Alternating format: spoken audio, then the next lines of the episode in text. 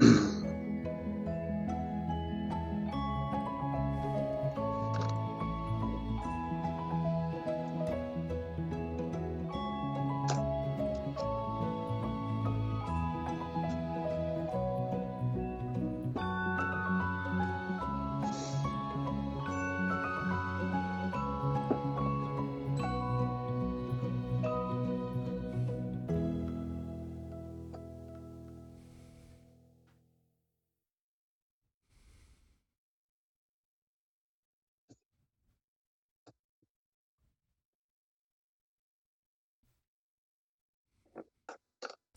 Sláva Isusu Christu. Sláva Isusu Christu.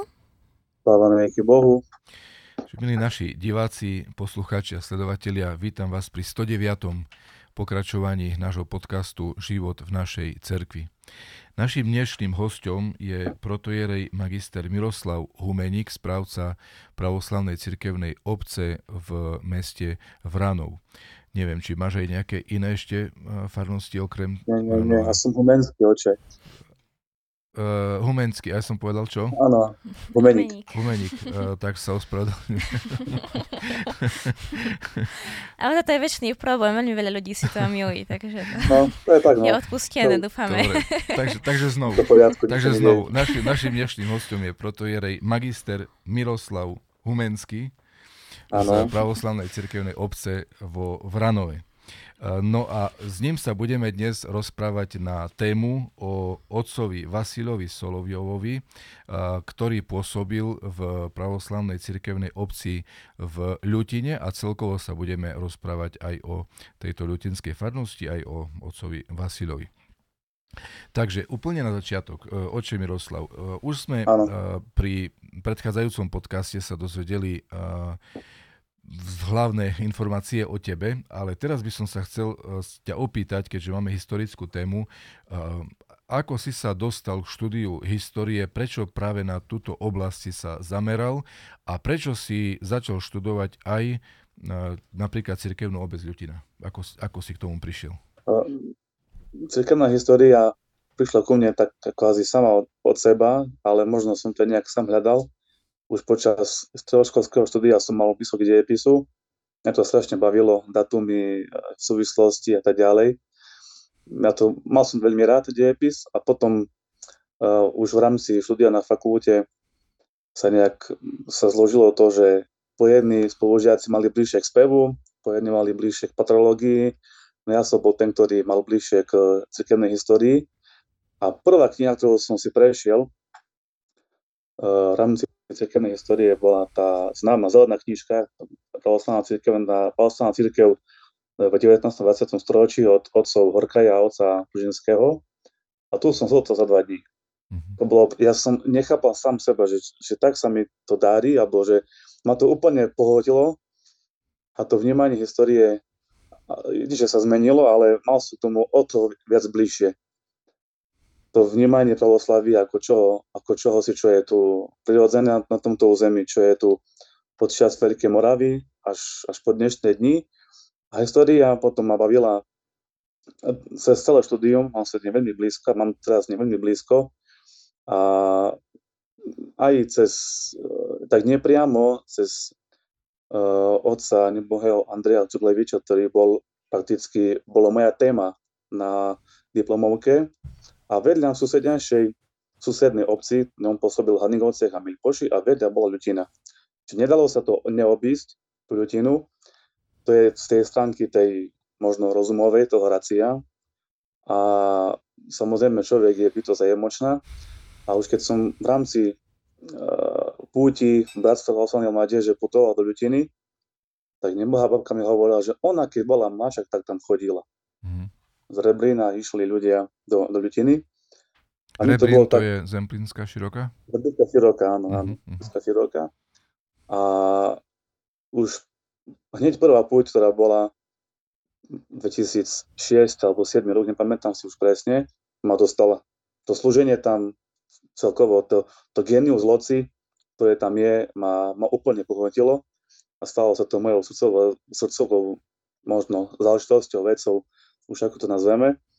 A aj cez tých ľudí, ktorí tam už bohužiaľ už teraz nežijú, je ich tam hrstka, cez tie babičky, ktoré si oca Vasilia pamätali. A ja som len počul z počutia alebo z hovorenia mojej staré mamy, že oni ináč spievali v tej ľudine. Ja som tak to nechápal, že jak ináč. Však jedno, čo náš tu i tam, ale hovoril, že oni mali iné melódie. Uh-huh. Ja som tomu tak nerozumel. No a až potom, keď som tam prišiel a počul som tie ženy spievať propal uspený a na ten ruský spôsob, hej, človek to počúval, hej, cez tie videá, keď som bol mladý, no tak Počajev a Kiev a tak ďalej. A nás čo to počuje v Ľutine. Obec, ktorá je Pešova vzdialená pol hodiny cesty. A potom som sa s nimi zhovoril tak ďalej, cez, cez osobný zhovor o tom, že práve kto to bol ten otec Vasily, že on nás toto učil, on tu chodil. A mne to potom nedalo spať, tak to poviem nadnesenie. No a potom, hovorím, prišlo do toho tá fakulta, to študovanie tej histórie cez tú tu, ako hovorím, tak uh, technicky povedané, tú knižku zelenú tej histórie, mi to nedalo spať, tak povedané nadnesenie a doslova to, mal to čím viac história. Cez moju rodnú obec, cez Ľutinu, cez tie tzv. staropravoslavné cirkevné obce až končiac prakticky dneškom. Čiže taký, ja som vždy mal hovoriť v histórii veľmi blízko a doteraz vždy blízko a ma to neprestáva baviť to, to historium, historické štúdium a vždy sa človek niečo do, nové dozvie. Mhm. Nejaký, nejaký, nejakú vec z archívu, z nejakého periodika, z nejakých kníh, nejakých novín a už sa mozaika trošku pomení celého toho, tej histórie a to ma na tom aj možno najviac baví, že človek skladá tú mozaiku, chce či nechce, vlastne musí vyskladať niečo, čo, mm-hmm. čo mu, aby mu tam, nie že pasovalo mne, ale by to bolo aj historicky korektné. Mm-hmm. Vy ste teda rozprávali ešte so, s nejakými žijúcimi staršími veriacimi, ktorí boli svetkami uh, pôsobenia otca Solovieva. A žije ešte ano. niekto dodnes, kto si pamätá mám na jeho pocit, že, Mám pocit, že osobne už ho nikto z si žijúcich ľudí, možno sa milím, neviem, ale ktorí, pamätníci, ktorí žili, mali už vtedy okolo pred 90 a posledné dva pamätničky zomreli mám v priebehu 5-6 rokov naspäť. Vy ste ale, ale ty si ešte že... rozprával s nejakou pamätničkou? Áno, áno. Vy ste áno, spomínali, áno. že máte nejaké nahrávky, ak sa nemilím. Nahrávky nemám, nahrávky mám akurát uh, to je práve z tej strany tej ďalšej, tej mojej, mojej práce otca Andreja Cudlebiča a jeho dcery. Aha. Uh-huh. Pani Kožuchovej. A ich som nenahral, ale chvála Bohu, nejakým čudným spôsobom, takým doslova až čudesným sa začným mi tie pamätničky, ľutinčanky darovali jednu kazetu MC a hovorili, tu sme sa nahrávali jeden čas, tam Ižecherovými uh, koľadky v rámci tých, hej, Lahosledušme hospoda, tie pevné časti liturgie si ponahrávali, aby bola nejaká pamiatka na, na, tie, na, tie, na tie nápevy, na tie spevy, na ten iný, iný, iné harmonie uh, osmohlasníka.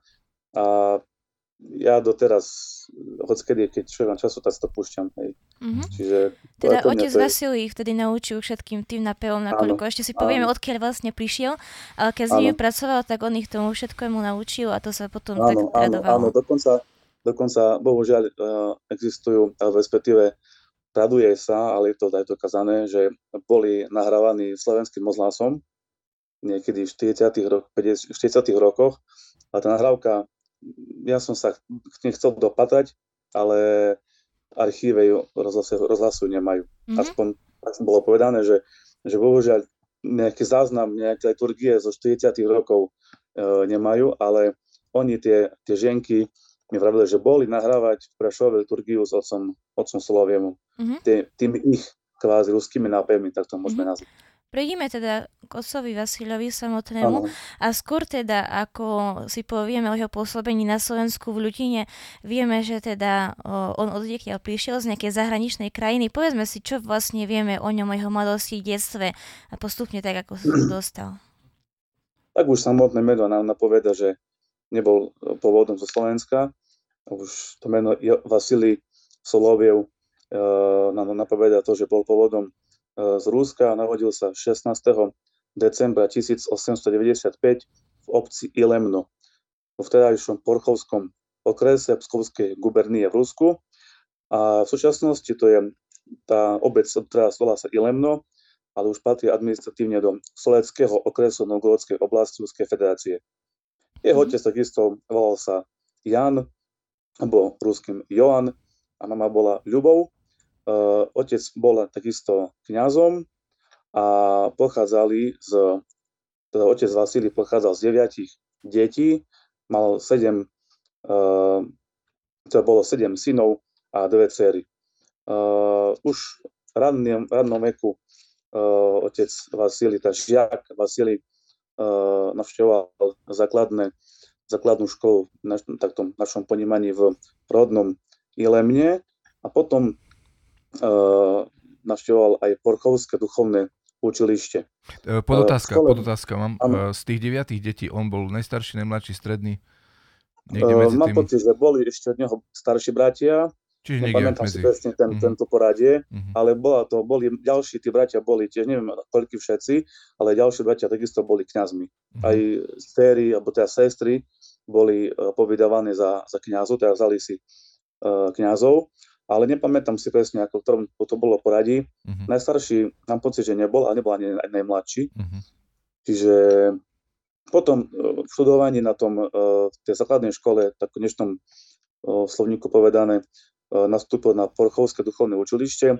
Tam nechcel vlastného otca sklamať, bol veľmi zodpovedný žiakom, no nemal rád matematiku a zlomky.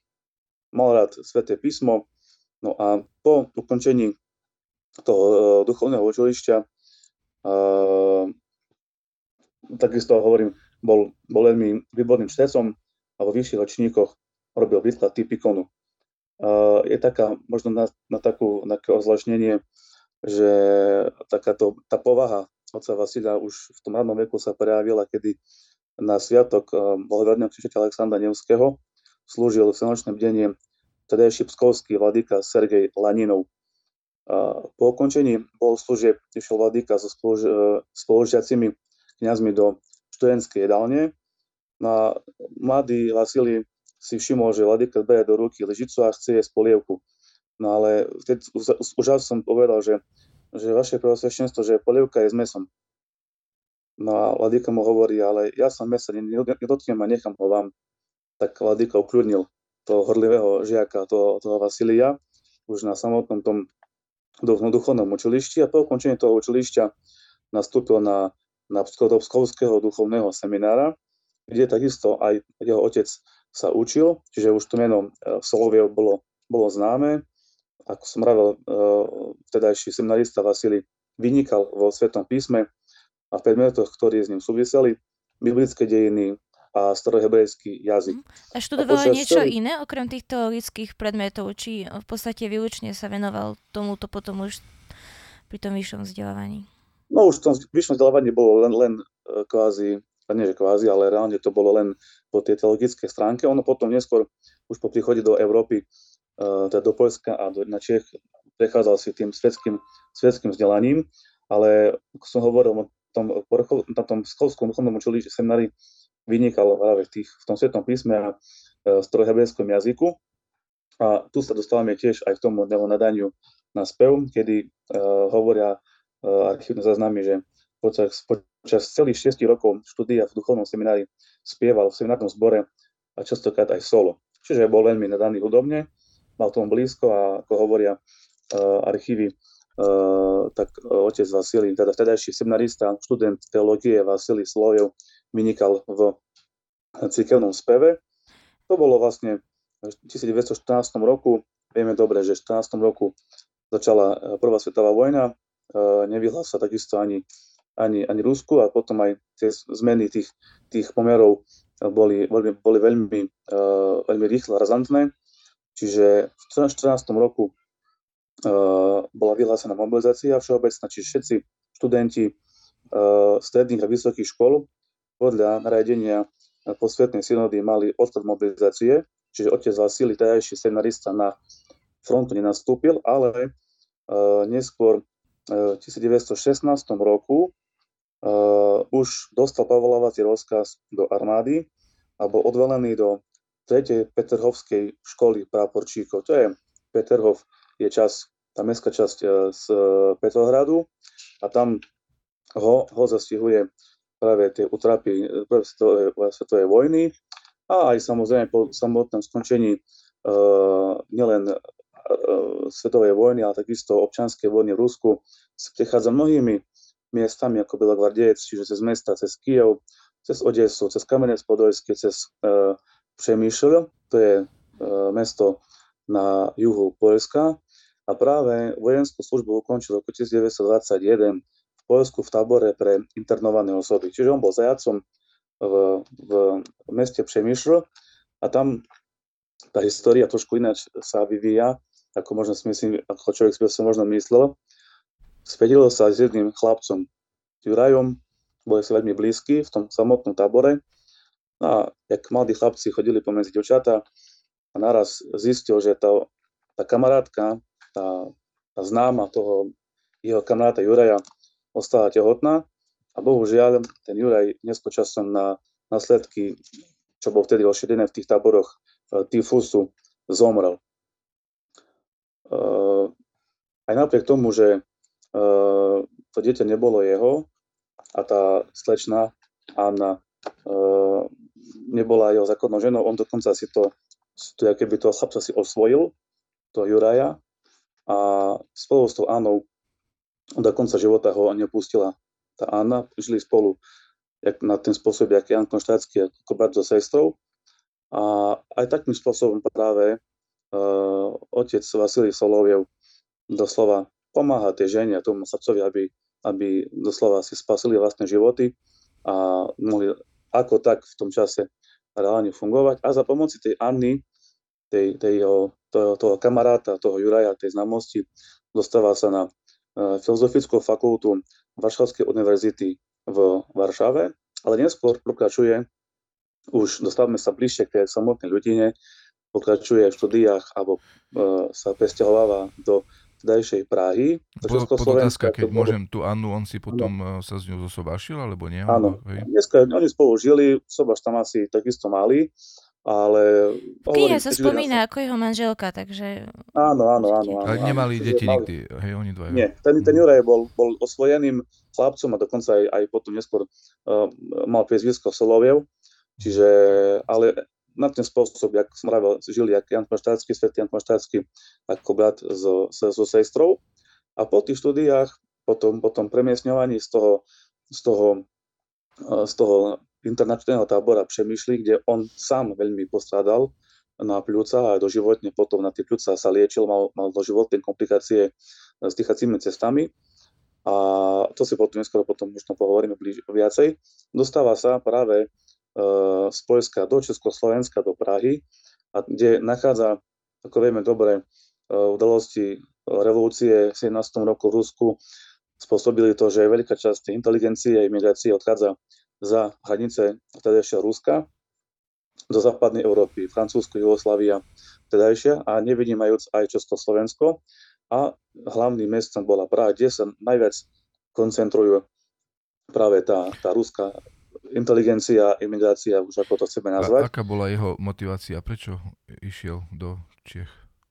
Uh, jednoducho, bol to nejaká možno pokračovanie štúdia v, na Karlovej univerzite, bola tam možnosť pre uh, nejakého pokračovania. To, že začal na tej Varšavskej univerzite, aby si získal nejaké vzdelanie, mohol pokračovať v štúdiu na Karlovej univerzite a pomôcť pri tom získavaní odporúčania na prijatie na univerzitu práve Ehm, na tú Karlovu pomohla práve tá Anna.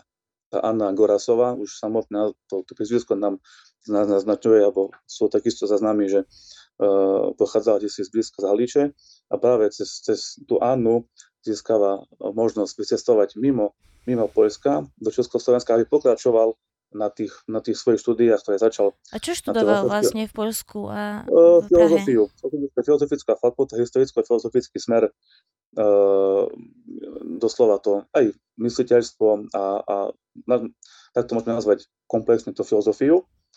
No a práve v, tom, v tej Prahe, v, to, v tej Prahe po týchto životných peripetiách študijných, vojenských a tak ďalej sa dostáva práve na územie Československa a v tej Prahe je veľmi aktívnym členom tej miestnej pravoslavnej cirkevnej obce, ruskej imigrácie. A na základe toho, že on mal teologické vzdelanie, prešiel si duchovným seminárom, tak 14. 10. 1926 prijíma diakonskú chirotoniu z rúk vladyku Sergeja Georgievského a dňa 23.9.1927 rok neskôr prijíma kniazskú chirotoniu z rúk vladyku Serafima Ľadeho, ktorý pôsobil v jurisdikcii Ruskej pravoslavnej cirkvi v zahraničí. Uh-huh. A teda... Osoba Vladiku Serafima Ľadeho je tiež veľmi časom, keď sa dostaneme až k samotnému tomu koncu, tým 40. rokom je tiež veľmi taká, nie že ale taká veľmi k jeho, jeho živote podstatná. No a e, tým, že sa kreovala, kreovala sa duchovná misia v vtedajšom východnom Slovensku, tak práve Vladika, pardon, Vladika, otec, otec Vasily prichádza po nejakom, možno po nejakej prozbe do, na územie východného Slovenska. Kto ho to prosil? Uh, prosím? Že si hovoril, že po, po prozbe, že kto ho prosil, kto ho žiadal, aby prišiel na východné uh? Je, je možné, že bol oslovený práve tým, že uh, monástor Vladimirovej bol, bol v, v správe alebo jurisdikcii ruskej uh, zrubeznej cerkvy tak práve možno bol vyslaný, možno bol poprosený už ten, tie súvislosti presne e, neviem. Každopádne dostáva sa ako veľmi, veľmi aktívny misionár do, do, na územie východného Slovenska. Tu sa, tu sa, tie, tu sa tie archívne záznamy trošku rozchádzajú, pretože vieme dobre, aj vtedy, aj, aj teraz konec koncov uh, sa viedli veľmi precízne a pedantné záznamy. A žadárska stanica v e, Pečovskej Novej Vsi, to je susedná obec pred Ľutinou, tak hovorí, že otec Vasilij Solejov sa zdržiava na území Slovenska od 14.6.1924. Ale hovorím, tie archívne záznamy hovoria niečo iné. E, Vysviacka v Prahe na diakona v 26. roku a potom na kniaza v 27. roku. A prvé miesto, kde otec Vasilij Solejov pôsobí ako kňaz, je práve možno na prekvapenie mesto Medzilaborce. A tu sa veľmi dlho nezdržiava, prakticky pôsobí, pôsobí tam len, e, len rok, do roku 1928 a od 28. roku uh, rok bol duchovným správcom e, cirkevnej obce v Rebríne, to je Slubinskej Širokej. Dokonca, keď hovoríme, alebo keď uh, si pomôžeme nejakým archívnym záznamom z tlače v Ladomirovej, tak v 1927 roku hovorí o tom, že do misie, teda to pravoslavná misia, ktorá bola akýmsi predchodcom monastiera Valdomirovej, e, prichádzajú dvaja jeromonasi z Karpátskej Rusy, otec Savaty a otec Ignati. Okrem toho je tam aj niekoľko ľudí, zásadových kňazov. Otec Horochovský, otec Laloga, otec Uglevič, otec Omľanovič, otec Vlodúcky a spomínaný otec Vasilij Soloviev, čiže tí už prichádzajú alebo už sú rukopoloženými kňazmi spomínaní a medzi nimi je aj práve otec Vasilij Soloviev. A on, ako som hovoril, v 28. roku e, pôsobil ako duchovný správca v Rebríne. Tu takisto môžeme sa oprieť o, o, o archívne záznamy, ktoré, ktoré hovoria o tom, že práve otec Vasilij Soloviev zareagoval na prozbu miestnych veriacich a na 29.10.1928 roku slúžil v Rebríne prvú pravoslavnú liturgiu v miestnej ľudovej škole. A tá budova to zase existuje, už teraz škola to není. A na túto liturgiu sa zišli nielen miestni veriaci, ale aj veriaci z okolitých obcí. Po týchto udalostiach sa rozhodli rebrinskí veriaci, že si zhotovia provizornú budovu, tzv. barak, aj doteraz to tak, aj čo som z, e, keď som pýtal sa e, starej mamy, tak ona doteraz hovorila, že mala staršieho bráta a ten bol pokostený ešte v baráku ja už v cerkvi. Čiže postavili tzv. keby barak, takú drevenú budovu provizornú a v nej vykonávali aj, e, nie že aj, ale vykonávali v nej bohoslužby. Uh, a tá, samotný barak alebo tá budova bola posvetená na sviatok uvedená do chrámu Presvetej Bohordičky a posiacku vykonal opäť duchovný z Medzilaboriec otec Vasilij Soloviev. Tam, hovorím, nezdôšal sa veľmi dlho, rok v Medzilaborciach, rok, rok bol v Rebríne a neskôr v 29. 30. roku prichádza na svoje prakticky veľ, dlhodobé a je možno konečné pôsobisko, to bola pravoslavná cirkevná obec v Ľutine. A, a bola to už vlastne Ľutín... zabehnutá obec, alebo on to tam celé začínal? Práve on, on, on tomu práve on to práve začína keby kvázi uh, napomáha tomu pravoslavnému hnutiu v Ľutine, pretože keď sa berieme geograficky, tak na druhej strane uh, Čergovského pohoria boli takisto pravoslavné cirkevné obce, uh, Lukov, Venecia a Hrabské. A z týchto, z týchto farností, týchto cirkevných obcí, takisto nachádzame jeden list, ktorý, ktorý práve píšu veriaci z Ľutiny práve do cirkevnej obce Lukov, Venecia. Už teraz to je jedna obec, ale keď sa pýtate miestnych, tak rozdeľujú striktne, toto je Lukov, toto je Venecia. Čiže dostávajú Lukovčania list z Ľutiny, ktorý sa, o tom sa hovorí, chceli by sme odozdať úprimnú poklonu našim bratom v obciach Lukov a Venecia, naše srdce sa veľmi raduje, že na vašej doline posvieta naše sveté pravoslavie. Želáme vám z hĺbky srdca, aby prekvitalo od teraz až na veky. Pevne veríme, že hospodin bude sprevádzať náš národ, vás, váš národ tu do ľutiny na ceste Kristovej pravdy. Ak by ste mali cestu do ľutiny, úprimne vás, vám sľubujeme, že vzdáme jednými ústami a jedným srdcom slávu Hospodu Bohu našmu Isusu Christu a budeme chváliť Bohrodičku Máriu, blízko pri kaplnke. S hlbokým pozdravom, vaši pravoslavní bratia, Ľutina, 9. marec 1929 roku. To napísali komu? Teda bol adresovaný veriacim do Lukova a Venecie. Uh-huh. Tam už bola etablovaná cirkevná obec uh, s, so životom uh, bohoslužobným. A Ľutine a, vtedy ešte nemali pravoslavnú cirkevnú obec? Uh, bolo tam nejaké, nejaké naznaky toho, že, že národ práhne po po pravde, právne po svetom pravoslaví. A ešte exaktnejšiu um, správu nachádzame v mesačníku, ktorý vychádzal uh, tesne po 47. roku, to je v ruštine písaný bol Svet pravoslavia. A tu sa dozvedáme, že otec Vasil Soloviev prišiel do Ľutiny 7.6.1930 roku. Čiže môžeme to pokladať 7.6. ako, ako dátum, kedy E, definitívne prichádza do ľutinskej, do ľutiny a, tvo, a vytvára tam živé pravoslavné hnutie.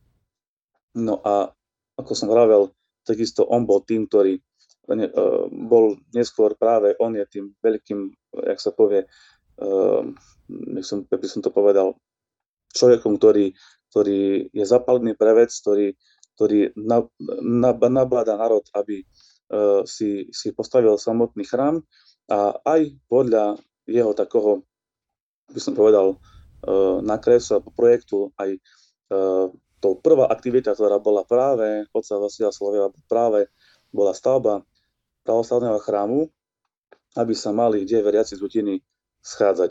To je ten, ktorý je pravoslavný chrám dnes? Ľutine. Áno, tento je ten s zelenou strechou na, aj na, na kopci. Uh-huh. Uh, pravoslavný chrám na počas Úspenia Presviatie Bohordičky si postavili, tu nachádzam uh, v tých archívnych záznamoch za, za rekordné dva mesiace, na Utinské hore a pri tomto chráme bola vykopaná neveľká studnička. Pri stavbe chrámu pomáhali všetci veriaci v Utine, ornamenty na cárských dverách dokonca pomáhal viezovať iba 10-ročný chlapec. A chrám bol dokončený 23.8.1930 roku. Čiže v 30. roku Hej. Už to hnutie už tam možno fungovalo pred príchodom moca Vasilia, ale on bol takým tým hnacím motorom do, do, do toho normálneho, re, e, regulárneho pravoslavného života pravoslavnej cirkevnej obci v Ľutine. A deň pred samotným sviatkom zúsnutia bola v chráme odslužená večerňa, neskôr posvietenie bylin a vody. Samotný deň sviatku 28. To je podľa to je eh, augusta, bola oslúžená utrenia s poženaním chlebov v novom chráme a dolu v obci v dočasnom chráme bola oslúžená ranná liturgia, na ktorej pristúpilo k prijímaniu veľké množstvo veriacich. O 9. hodine bola vykonaná posviacka nového chrámu Na konci posviacky otec archimandita Vitalie Maximenko v mene eparchie poďakoval miestnemu správcovi otcovi Vasilovi Soloveovi, kuratórskému zboru a všetkým veriacim Lutinskej cirkevnej obce z námahu a dary pre stavbu chrámu. A po tejto, po, po tejto posviacke bola odslúžená prvá liturgia v novoposvetenom chráme. Čiže to je, hovorím, 30. rok sa môže považovať za akýsi oficiálny počiatok, začiatok tej oficiálnej cirkevnej obce v Ľutine. Čítame, hej, ako sme boli, počuli sme, že práve to, to spätie s monastierom neprestalo tým, že otec z neho odišiel ako aktívny misionár, ale vždy tam fungovala a existovala korrespondencia a vidíme to a počujeme, že, že práve ten otec Vitalie Maximenko bol tým jak by, svetiteľom toho, toho chrámu. Treba si vždy uvedomiť to, že aj napriek tomu, že, že církev, tá osnovná církev mala už na území Československa biskupov, títo boli iba episkopskí administratóri. Oni neboli sídelnými biskupmi na podkarpatskej Rusi a východnom Slovensku, či to bol vladyka uh, Dositej Vasič, alebo to bol vladyka Josif Pitorský, alebo to bol vladyka Irinej, už mimochodom svety, Irinej Bačky. A až prvým silným biskupom, ktorý mal sídlo na Mukaču, v Mukačeve, a mal pôsobnosť jednak pre Podkarpátsko Rus a východné Slovensko bol až v 31. roku Vladyka Damaskin e, Gardaničky, to bol episkop srbskej pravoslavnej cirkvi a dovtedy ten episkop prišiel na, na územie Slovenska na mesiac, na dva, obišiel cirkevné obce, čo sa dalo, posvetoval chrámy, ruku položil kniazov a odišiel späť, kde mal svoje silo, teda do Svietej Doníšu napríklad. Hej. Čiže a práve otec Vasil Sloviev nielen, že bol stavcom farnosti v Ľutine, bol veľmi dobrým organizátorom, staviteľom a tak ďalej, spevákom. A zaujímavosťou je aj to, že ako som spomínal, že Vladika nebol nastálo na území Slovenska a, a podkarpatskej Rusy, tak bol potrebný akýsi episkopský administrátor, ktorý vykonával nejakú, nejaký dohľad v rámci toho, že on bol nejakým kvázi legátom toho biskupa a on dohľadal na činnosť ďalších obcí a práve otec Slovia bol tým episkopským administratorom cirkevných obcí na Slovensku.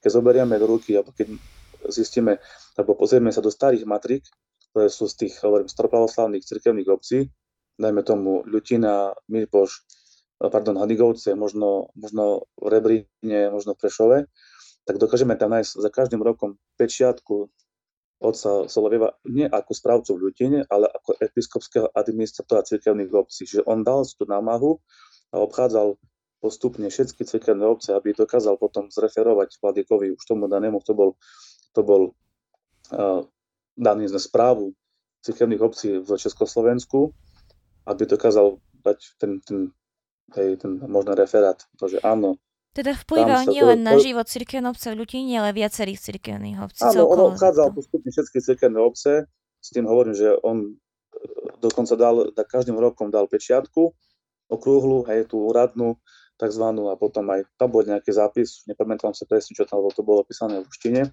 v cyrilike, čiže ozaj dbal o, o život, o život e, pravoslavných cirkevných obcí na Slovensku z titulu toho nie, že zo svojej vôle, ale z toho, že bol zvolený ako episkopský administrátor práve na uh, tých cirkevných obcí mm. na Slovensku. A keď sa vrátime späť k tomu už k tej kniazkej, kniazskému slúženiu v Ľutine, veľmi zaujímavou, uh, udalosťou je to, že uh, pravoslavná církev na Slovensku vtedy v Československu a tá eparchia Mokočovsko-Prešovská ako mala oficiálny názov, dostala do daru tri veľké, veľké svetine z Počejovskej, uh, u Svetospenskej Počejovskej lávry a to boli verné kopie ikony Počejovskej Matky Božej. Jedna ikona sa nachádza, všetci to poznáme dobre, na ikonostase Valdomirovej, keď sa spúšťa dole počas akafistu a sa boskáva, mm-hmm. na ten spôsob, ako sa spúšťa ikona aj v Počajeve. Jedna ikona originálna ktorá bola verná kopia počovskej ikony, sa nachádza v chráme v Svetliciach, v Világov, už to jak to volá. A tretia ikona, bohužiaľ, ktorá sa stratila, alebo jednoducho tam teraz nie je, bola práve ikona do, do ľutiny. Možno otec Štefan si pamätá, že tam ten originál uh, na ľavej stane v takom tom peknom obale, v takom tom drevenom vyrezavanom bol. Bohužiaľ v 90. rokoch tá ikona zmizla, jednoducho tam nie je. Niekto, neviem, neviem, jednoducho tomu som sa až nedopátral, každopádne tam tá ikona teraz není. A práve to bola aj to, to, to požehnanie tej, tej, tej počievskej lavry pre našu tú miestnu lokálnu eparchiu, tedajšiu Mokočovsko-Pešovsku, že na území Slovenska boli tri verné kopie počievskej ikony v tých takých tých veľkých centrách, kde, kde církev pravoslavná mala svoje zastúpenie, to je v Sladomierovej, Svetliciach a Ľutine. A takisto otec Vasily nielen, že bol, ako som spomínal, veľmi dobrým um, manažérom a tým takým, ak sa povie, uh, strojiteľom cerkvy, a takisto bol aj uh, tá myšlienka tých celonočných služení, ktoré, ktoré na Ľutinskej hore sú, bola práve bola práve myšlienka oca Vasilia. teda dá sa povedať, že mhm. vlastne počiatok tým púťam, ktoré máme doteraz áno, do ľudiny, do už on? Áno, áno, ja, ja to hovorím všade, že to tak na odľahčenie, nikoho nechcem tým uraziť, môže chráň, to není zámer, že Kladomirovské putovanie je o trošku menšie a, a, a mladšie ako do ľudiny. Hej, tak na, na Margo toho, to nemyslím to, že, že je vyznamovo menšie, to Bože chráň, ale... Má dlhšiu tradíciu? To, áno, prvé celonočné bdenia a putovanie a, a spanie na horke práve, poč, práve začali už v tom 30. roku, alebo v prvom roku práve tým, tým sviatkom, chamovým odpustom, alebo tak to nazvame, tak uh, terminus technicus práve za pôsobenia otca. Ale odtedy sú vlastne už tie púte doteraz? Alebo bola nejaká áno, etapa, mali, kedy neboli? Alebo... Áno, to samozrejme časom niektorý rok nebolo, počom už bolo, potom jeden, jeden, po jeden, po jeden roky neboli, potom za pôsobenia otca e, Eliáša Soviča sa to naspäť obnovilo, potom boli tam ďalší duchovní, ktorí to podporovali, slúžili tie, tie slnečné bdenia aj počas tých rozhovorov s tými pamätníkmi, keď, sme tam, keď som tam chodil, tak tie, tie zaujímavosti, také tie perličky z toho, tých, tých pútí hore, že tá cesta bola, teraz tam je asfaltka až hore, hovoria mi tam, že tam nič nebolo, tam bola vysypaná kameňami cesta, hej, Vladiko na koňoch vozili hej, na, tých, na tých vozoch a, a museli pomôcť, hej, že by dostali, dostali sa až hore. Uh, a vieme, kvôli čomu na úspení je práve? Uh, indícia je to, že otec Vasilie sa nechal inšpirovať vlastným otcom, Jánom, Joanom Solovevom, ktorý mal tiež, bol kňazom, ako som spomínal, a jeho chrám bol uh, práve uspenský.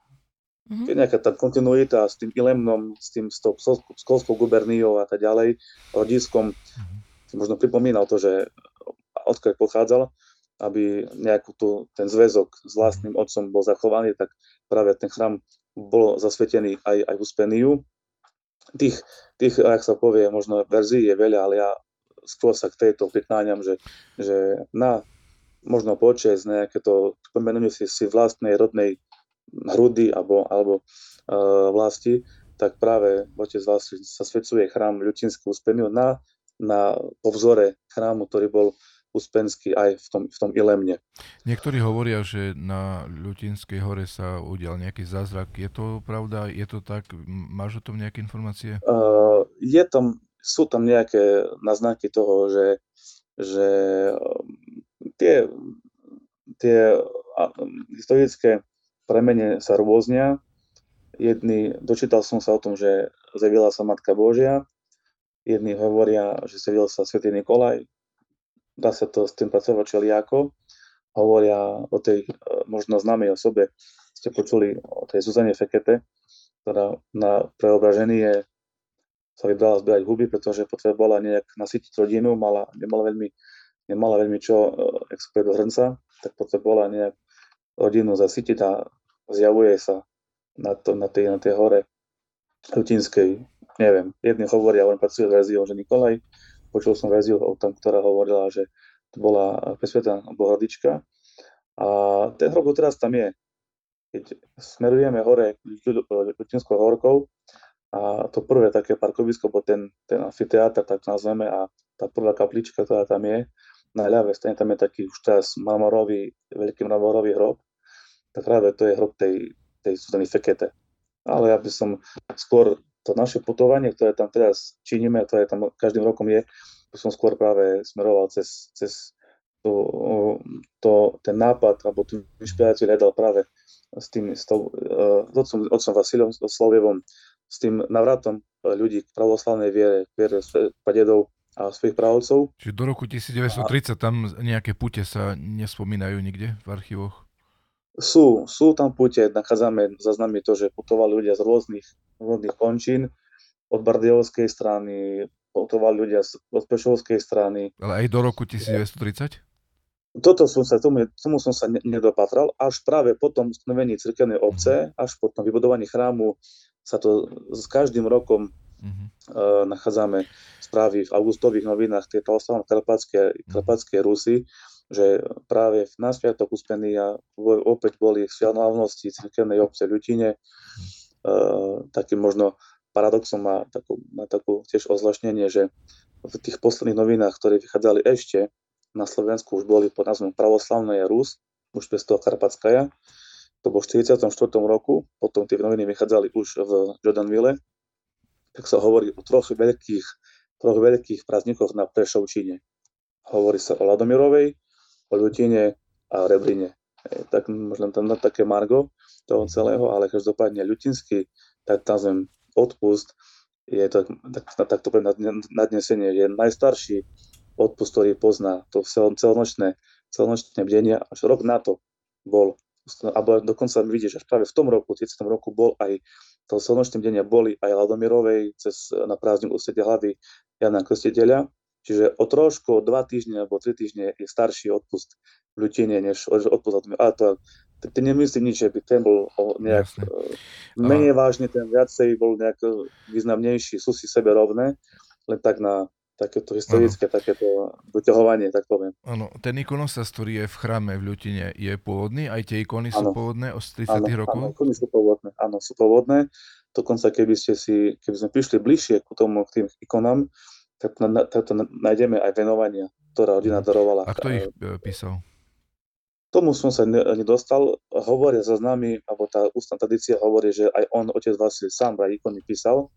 Nik, nik, ničím som si to nepotvrdil, nejakým záznamom archívnym a ničím, ale aj s takou verziou som pracoval, že on bol aj tým, ktorý, ktorý tie spodné ikony, alebo ten rad stredný svetočný sú už tlačené ikony, nie sú to písané, ale tie ikony, ktoré sú v základnom rade, čiže uspený je Christos, Matka Božia a Nikolaj, bol aj on autorom. Či je to pravda, či to nie je pravda, oral histórie, oral histórii, môžeme tomu veriť, môžeme tomu neveriť, ak sa tomu postavíme. Hej. Každopádne uh, on bol je, ikonostas je pôvod, není nejak mm-hmm. pozmenený, hej, nejak, eh, že bol dorábaný, ale, ale práve z tých 30 rokov aj ikonostas pochádza. Čiže mm v rámci budovania chrámu aj, aj ikonostas je toho istého dáta. Tak to Čo sa týka dediny alebo obce, Ľutina, nedopatral si sa, z čoho pochádza tento názov? Čo to znamená? Viete čo, dalo by sa to dopatrať, ale na, hm. Existuje veľmi dobrá publikácia od, od uh, mám pocit, že sa volá ten autor uh, Ferdinand Uličný. Uh, on pochádza z stredného Slovenska. On rozoberá všetky obce z Zemplínskej župy, Úžskej župy a Šajejskej župy.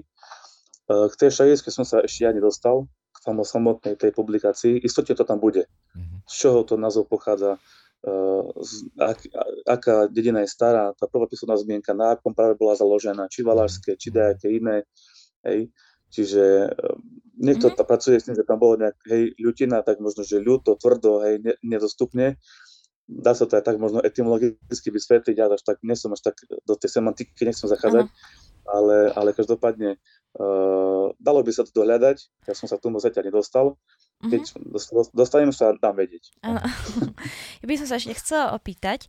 Um, v knihe, ktorá je vydaná u nás na Slovensku, taká oranžová o otcovi Vasilovi a jeho pôsobení na Slovensku, sa spomína teda v jednej časti o tom, aký bol, že veľmi rád sa s ľuďmi rozprával, rozvíjal debatu, mal dobrú pamäť um, to, že tým bol vlastne známy a bola tam aj taká zaujímavá vec, že vlastne vedel ľuďom pomáhať pri nejakých chorobách, keď trpeli nejakými chorobami, že nielen, že sa modlil nad nimi, ale dával im aj nejaké konkrétne zdravotné rady.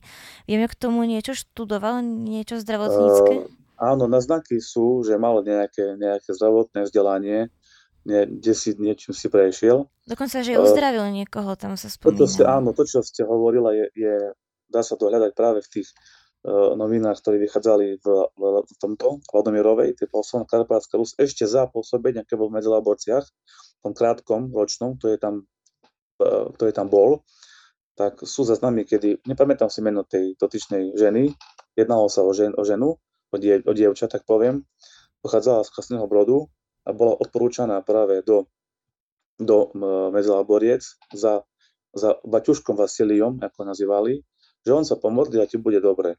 Tak tam naozaj nachádzame záznam. Nepamätám si presne, aký to bol rok, a skôr tie, tie aj 27, 28, 29, 30. Uh-huh. Uh, lebo môže byť, že oni uverejnili až po roku hej, ten, ten, ten záznam o tom uzdravení. Aj to sú, častokrát sa to dialo, že v 30. roku vyšlo nejaká správa z 28. roku, hej, nejaký spätná väzba na to. Čiže je, je ozaj uh, jedna, jeden prípad, kedy pomohol, pomohla aj modlitba ku hospodu Bohu uzdravením jednej, jednej pani slečny, teda dievčaťa v krásnom bode. A ďalšia, ktoré som sa ja osobne som sa rozprával, to už teraz bohužiaľ nežije, pani, mám pocit, volala sa Lokajová. Nepamätám si na presne na krstné meno a mám pocit, že volala sa Ána. Keď počúvajú ma tabli prepáčia uh, syn aj, aj dcera. A ona mi hovorila sama, že ona ako malé dievča bola chorá a nevedeli si s ňou už lekári pomôcť, tak šla s modlitbou práve za otcom, nie že ona sama, ale rodičia ju, ju doviedli za otcom Vasilom Slovevom a on jej pomohol práve cez modlitbu Gospodu Bohu z tej choroby sa vyliečiť a dožila sa 95 rokov. Mm-hmm. Už mám pocit, že 96 mala, keď, keď zomrela, už bohužiaľ nežije. Čiže ona pamätá si sama na to, že, že bola, bola u otca Vasilia a otec Vasilie pomohol cez modlitbu k, mhm. k uzdraveniu. Že, teda spomína, spomínali sme aj ďalšie veci, že vlastne učil svojich veriacich spievať a sú známe ešte nejaké jeho iné aktivity na farnosti, okrem toho, že sa tak aktívne venoval ľuďom, komunikoval s nimi, stretával sa s nimi, učil ich spevu, ktorý vlastne prinieslo naše územie. Mm-hmm. A teda mm-hmm. ešte nejaké také aktivity s mládežou, povedzme niečo také? Mládežou práve to bol ten, ten zbor. On nielen, že mal poviem takú tú dospeláckú zložku zboru, ale on práve aj, aj mladé, mladé devčatá už v tom veku pod, podchytával do zboru. Tá pamätnička pani Jana Lokajová spomínala ako ona ako dievča pod stôl sa pchala v tom dome, kde otec Vasil učil spievať a už od tých malých, malých slova, tých, tých liet, mladých liet pomáha si, už počúvala pod stolom, skrytá pod sukňami nejakých žien, jak sa spievalo a potom, keď to nejak došli, že je tam mieno, tak vyšli z stola von a spievali spolu s nimi. A on ho, som hovoril, tým, že bol spevavo, nadaný spevácky, tak dokázal vytvoriť na tie, do, na tie pomery jedinečný zbor, kedy hovorím, široko dookola, doteraz aj my na fakulte sa učíme ten náš, ten karpátsko, karpátsky spev, ten náš styl, náš ten systém oktojícha, podobenov a tak ďalej. A on tým pádom, že dovez, doniesol som čosi, čo bolo nepoznané, tak bol doslova takým preborníkom do spievania. Ten zbor potom tá... spieval v chráme? Alebo aj ano, niekde vystupoval, ano, ano. povedzme, v rámci dediny? Hovorím, že boli, boli, boli je, ten hovorím, ústny záznam bol ten, že uh, spievali aj v rozhlase uh-huh. slovenskom, ale archívny, archívny záznam k tomu, ja som sa k tomu, k tomu nedopadla. Kto ho má a vie, nech to pošle. Budem rád, ale ja ho nemám. Ja ho nemám. No, a čo sa týka tej pomoci, okrem toho, že ak sme sa bavili o tom speve a organizovaní cirkevnej obce, tak nielen, že dbal na to duchovné blaho národa, ale dbal aj o to hospodárske, ekonomické, sociálne postavenie ľudí v ľutine. A dá sa povedať, že jedno z prvých tých potravných družstiev, ktoré bolo založené, bolo práve po iniciatíve otca Vasila Slovieva. Čiže on bol takým tým prevodníkom, aby, aby národci pomáhal po stránke potravín, e, jedla a tak ďalej. Dokonca keď vchádzate do ľutiny a hneď naľavo je ten mostík ku Mazilíke a hore sa vchádza potom k samotnej kapličke, tak by ste išli ďalej. Tam je tak veľká nová budova opravená, taký ten kultúrny, kultúrny dom A práve ten, ten povodina, tento, to gro, ktoré tam bolo staré, bolo práve to družstvo, ktoré otec Vasily spravoval. Dokonca dostal som sa aj ku, k matrike práve nie cirkevnej obce, ale aj k matrike toho, toho potravného družstva, čiže sa bal na to, potreboval nejakú tej komoditu, pšenica a tak ďalej, čiže aj bol veľmi aktívny aj po tej stránke hej, hospodárskej, ekonomickej, tak to povieme. Mhm. A čo je ešte ďalšia vec, ktorá sa bytostne týka ľudského života, sú záznamy archívne, ktoré hovoria o tom, že otec Vasily pomáhal uh, za čia slovenského štátu vydávať krstné listy Židom, aby boli reálne ich životy zachránené. Nielen nejak domnelo, ale reálne vydávaním tých krstných listov pomohol. Sú záznamy, neviem presne, už to čisto si nepamätám, mm-hmm. okolo, okolo stovky by sa malo pohybovať, kedy vydával tzv. antidatované krstné listy, mm-hmm. aby pomohol žilovským obyvateľom z, z Košic, z Prešova, z Sabinova mm-hmm. dostať Dobre, sa... No a po, poďme teraz ešte na koniec jeho života. Kedy zomrel a kde, bol, kde je pochovaný? Jeho, jeho hrob ešte te, doteraz s nami? Uh, pocho- zomrel 28. alebo 9. 12. 1949 roku. Zomrel v Prešovskej nemocnici a hrob doteraz je, je známy. Uh, na Prešovskom cintoríne tak to možno poviem tak laicky, popri takom tom cintorínskom múre uh, je tam, je tam, nahrobný, je tam nahrobný kameň a je tam aj hrob oca Vasila. Čiže dá sa, tak to poviem laicky, dá sa ísť na hrob oca Vasila mm-hmm. do, terajších, mm-hmm. do terajších dní. Áno, ešte mám jednu poslednú otázku. Uh, okrem oca Soloviova uh, ja si pamätám ešte otca Dimitria Pastera, ktorý tam slúžil, teraz otec, áno, Vasil, áno, teraz otec Vasil Kuzmik, spomínal si otca Eliáša Soviča. Ešte sme vynechali niekoho? Ešte bol tam niekto správcom? Mám pocit, že tam, nechcem krediť nikomu, čo si pamätám, bol tam ešte otec Super Sergej e, na, na farnosti v Ľutine. E, samozrejme, tam možno kto si zastupoval, ja nechcem nikomu, keď som niekoho vynechal, nech, nech mi prepáčia, nie je to zamerom, ale o tých takých tých, tých možno uh, uh, tých, čo poznám, tak hovorím otec uh, Eliáš Sovič, otec Sergej Super, otec Dimitri Paster tam dlhé roky, dlhé roky slúžil, čo chvála Bohu, že, že, že tam slúžil. Teraz tam slúži otec, otec Vasil, Vasil Kuzmik. Čiže ten, doslova ten, to, čo, to, čo otec Vasili uh, zasial, tak to tí ďalší duchovní len, len rozmnožovali, keď mo, ako mohli. Jak najlepšie vedeli. Tam, ten chrám, ktorý tam teraz je, bol pôvodný, je, je bez tých prístaviek, kde, sú, kde sa spovedá z jednej, z druhej strany, bez tých, tam, kde sa píšu zapisky, kde sa píšu mená za osobších za zdraviom, kde sa svečky pedávajú bez tej zakristie. Čiže ten pôvodný chrám bol, bol len tá stredová časť tej, toho terajšieho chrámu, až postupne neskôr za pôsobenia ďalších duchovných boli tam pristavené ďalšie tie, spovedelnice a, a, a tá kuchynka takzvaná, tá spodná a, a horná tá zakristia a tá, tá bočná chodbička tej, tej, v tom samotnom chráme. Dobre, teraz je čas ešte na divácké otázky, ak nejaké sú. Nech sa páči. Ďakujem veľmi pekne. Ja mám eh, niekoľko diváckých otázok. Eh, prvá divácká otázka je, prečo vlastne je ten eh, ľutinský chrám nie je postavený v obci, ale je proste nad obcov v neprístupnom. Hovorili ste, že pôvodne aj um, ani tam cesta asfaltová nebola. V, proste... Nebola, nebola. Ne. Pre, preč, prečo to no, nie je v obci?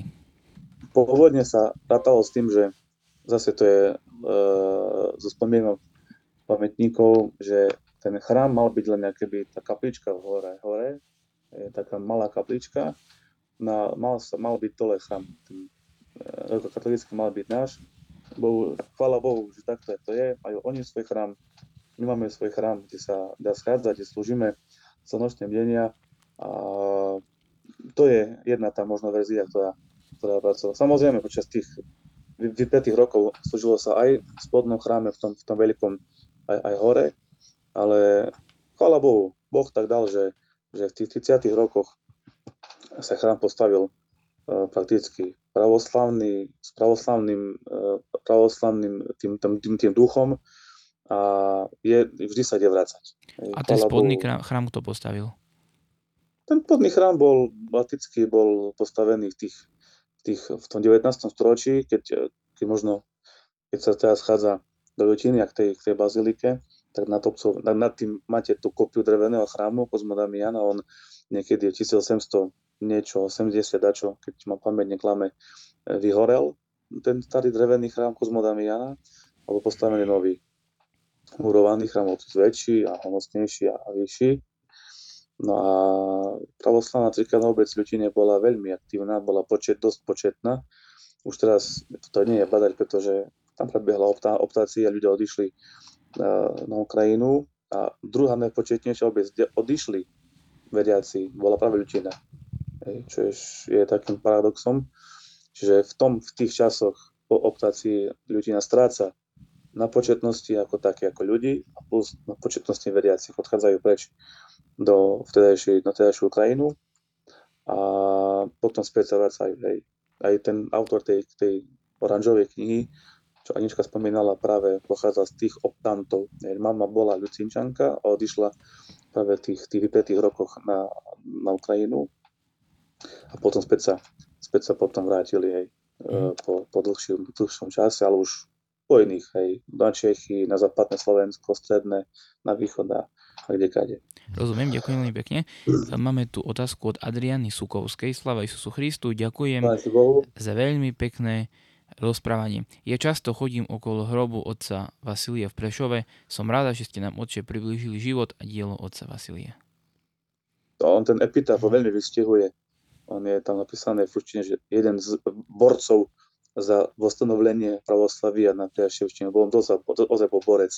Je, takom žargóne mladečínskom bol ozaj borec. Je, on on sa bojoval do, mm. do posledného možného kedy ešte žil, už bol, veľmi bol chorý v posledných rokoch, mal ťažko potom lagri v tom přemýšľu, tej, v tej tuberkulóze a tyfuse prekonanom, strádal na pľúca, mal s tým doživotný problém, a napriek tomu tam potom sa teší, píše Vladikovi do Ameriky, že po dlhom čase opäť po tých kúpeľných pobytoch môže opäť slúžiť roždestvo, choď znieť v chráme, ale v dome, ktorý doteraz inak stojí, ten chrám, ten dom, kde otec Vasily býval.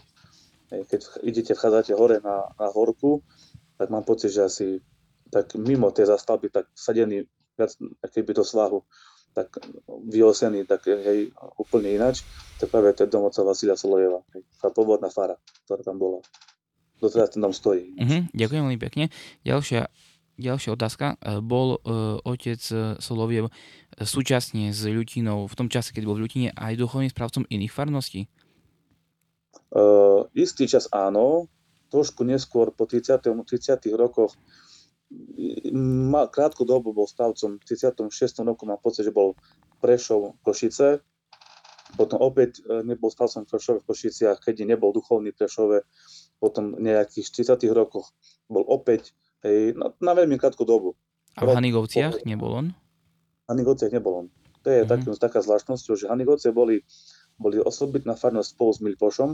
Ono, keby sme išli po tej štátnej ceste, tak sa tam sa, sa, sa, dlho. Ale keby sme išli cez kopce, tak to je úplne blízko. Padete kopec zase v Hanigovciach.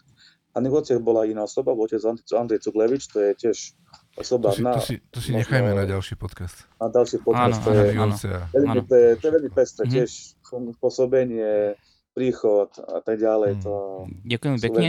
A posledná otázka, e, ako to dopadlo vlastne s jeho manželkou a dieťaťom? Oni nejak sú pochovaní pri ňom, alebo ako to je, kedy zomreli? Uh, ako oni to... potom, mám pocit, že tá manželka potom sa sťahovala na Čechy. Mám pocit, že už potomok priamy, alebo priamy, tak to nazvime priamy, už nežije. Ja som sa stretol ešte, mal som tu čest a možnosť s jeho Mm, vnúčkou, ona sa volala Blanka, bez výsko si nepamätám. Ten syn potom sa sťahoval na Čechy, to bola taká, taká zvláštna osoba, tiež.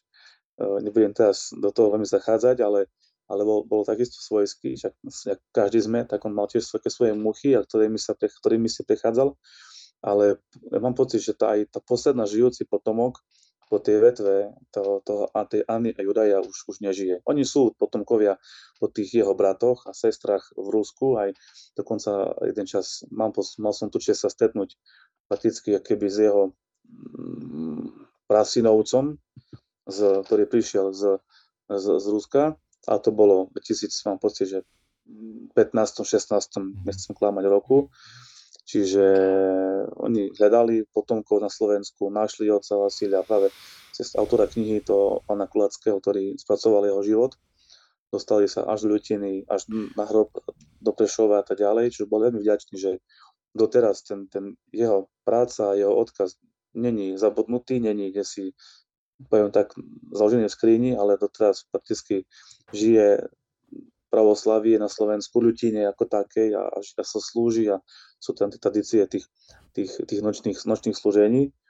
Oni boli nadšení z toho, že ten hrob nie je zarastený, že nie je tak, kde sa zakopaný, kde si nie tam orastený ako trávou, že sa o to, to, to si stará, že opravuje, konec koncov on prešiel ten hrob pred 5 rokmi veľkou obnovou a tak ďalej, čiže bol opäť na novo tak skrašlený, obnovený. Čiže po tej stránke Anny a Juraja. Ona, mám pocit, že stiahovala sa na Čechy, tam aj, ale Tomasia zomrela, takisto ten, ten syn Juraj a, a ich potom po tej ich linii, tej, toho, tej Jurajovej, všetci žili v Čechách. Dve, dve cery, teda vnúčky, oca Mal otec Vasilij, alebo rodina, predkovia oca Vasilia, uh, Soloviova niečo spoločné s tým religióznym filozofom Soloviovom uh, ruským? To meno je tak rozšírené, ako u nás je. Či len meno, menovci. Či nie je, známe, nie je známe nejaké prepojenie? Ja som sa, nič, ja som sa tomu, tomu až nedopatral. Je to mhm. možno dať možné, že nejaký pravotec, hej, nejaký, dačo si, akože suchý, možno podobný, ale hovorím, mm. to je tak rozšírené meno, ako hovorí u nás, Horvát, Novák, ja neviem ešte, hej, znovu. Reakciu od uh, sestry Máme tu ešte reakciu od sestry e, Silvii Štefanovej. Sláva Isusu Christu. Chcem sa opýtať Páči otca, Bohu. či má nejaký duchovný zažitok z ľutiny. Mám. Perfektný. No čujme. Chcete počuť? Chcete Áno, počuť, samozrejme. Jasné. Čo sa týka tej mojej prvej pute, keď sme tam prišli, ja som ako bol nadšený z toho, aj, z toho chodenia, mladí ľudia a tak ďalej. Mne to, mne to veľmi zaimponovalo že to nebolo len o modlení a modlení, ale aj, aj, aj o humore, o bežnom rozhovore, o problémoch ktorý, medzi vzťahov. A ja si pamätám, keď sme došli prvýkrát na tú horku a potom sa obišiel sa chrám trikrát, vošlo sa do chrámu a ja som tam musel plakať. Ako ja som nechápal sám seba, čo sa so mnou robí. Že som, ja taký hej, hrdina, hej, taký akože silný, hej, ako som si to tak akože chlap prepadal, hej, Hej. To bolo tak, ako tu až, až komické v tých rokoch, hej. Že teraz, akože, ja tam akože, a odtedy, hovorím, toto, ten, uh, to vnímanie ľudí je, je vždy, pre mňa osobne je čím si zvláštne, čím si iné. Tým hovorím, nechcem to nejak tak, hovorím, degradovať iné farnosti, Bože chráň, všetko má čisto seba a dobre, že sa slúži, ale, ale ak som hovoril to genius loci, čím si tam, hej, to ma, ma to oslovilo. Ja som nechápal prečo ani, ale bolo to pre mňa čosi až, až také, tak poviem, tak až ne, neprirodzené pre mňa, že ja budem plakať. A som plakal, tak som plakal, tak som plakal. A potom som prestal, potom už išlo sa slúžiť, išlo sa posvetenie vody, stenočné bdenie, potom tie ženky tam, to, tam, tam stali na to studničko, si tam pamätám, jak tam sedia alebo stoja. No a potom bolo mi, hej, som počúval babi, že tak oni tam ináč spievali, tak potom bolo, ja som si tak takto spojil, že či nie sú oni z Lutiny. My sa zhovorili, No doteraz s ich rodinou sa človek sa kontaktujeme, odprávame sa, čiže dostalo sa to také roviny až doslova rodinnej, že sa tam prakticky poznáme hej, roky, roky ďalej, do, do, do, do dnešných dní. Čiže ľudina pre mňa má, má, mne osobne dáva, dáva vždy veľa a dávala veľa a daj Bože, aby dávala mi veľa. To, aby to Daj Bože. Daj Bože. Ďakujem veľmi pekne za odpovede. Ja by som ešte možno mal nejakú takú jednu myšlienku k tomu. Ja mám takú relikviu, by sme mohli nazvať po uh, otcovi Solovilovi. Mám jeho uh, osobný analoj, ktorý vlastne, vlastne mu slúžil. Ktorý... Chvala Bohu, to, to, to, to majte a, a užívajte. Nikdy na to nepoviem. Hej, hej, hej. Takže to je taká, taká možno, že súvislosť, z, ktorá ma teraz napadla s otcom Alebo, alebo I to je, mm. to je vec, ktorá sa budete si možno 5 dňov, roky, roky stále sa modlil. Neviete nič, to je možno. Určite. Hej. Hej, takže tak. Dá sa to možno... Vyrobený z, z korenia stromu je vyrobený. Takže Výborne. takto. Dobre. Dobre. Takže toľko od divackých otázok. Ďakujeme pekne. Ďakujeme veľmi pekne. Takže na záver, ako vždycky, oče, tvoj nejaký obľúbený výrok zo Svetého písma. Obľúbený výrok Svetého písma. Nesúďte, aby ste neboli súdení. Ja, on si tiež, otec, vešiel si všetkým možným odsudením. Akýkoľvek režim si prešiel futbol v nemilosti. Či to bola e, Československá republika, Slovenský štát, neskôr potom už zmena režimu na, na, na, na ten jednej strany a vždy bol pred tými súdami predkladaný, že on je raz bol Čechoslovakista, raz bol veľký e, bielogvardiec, potom už bol toto, potom už bol hento.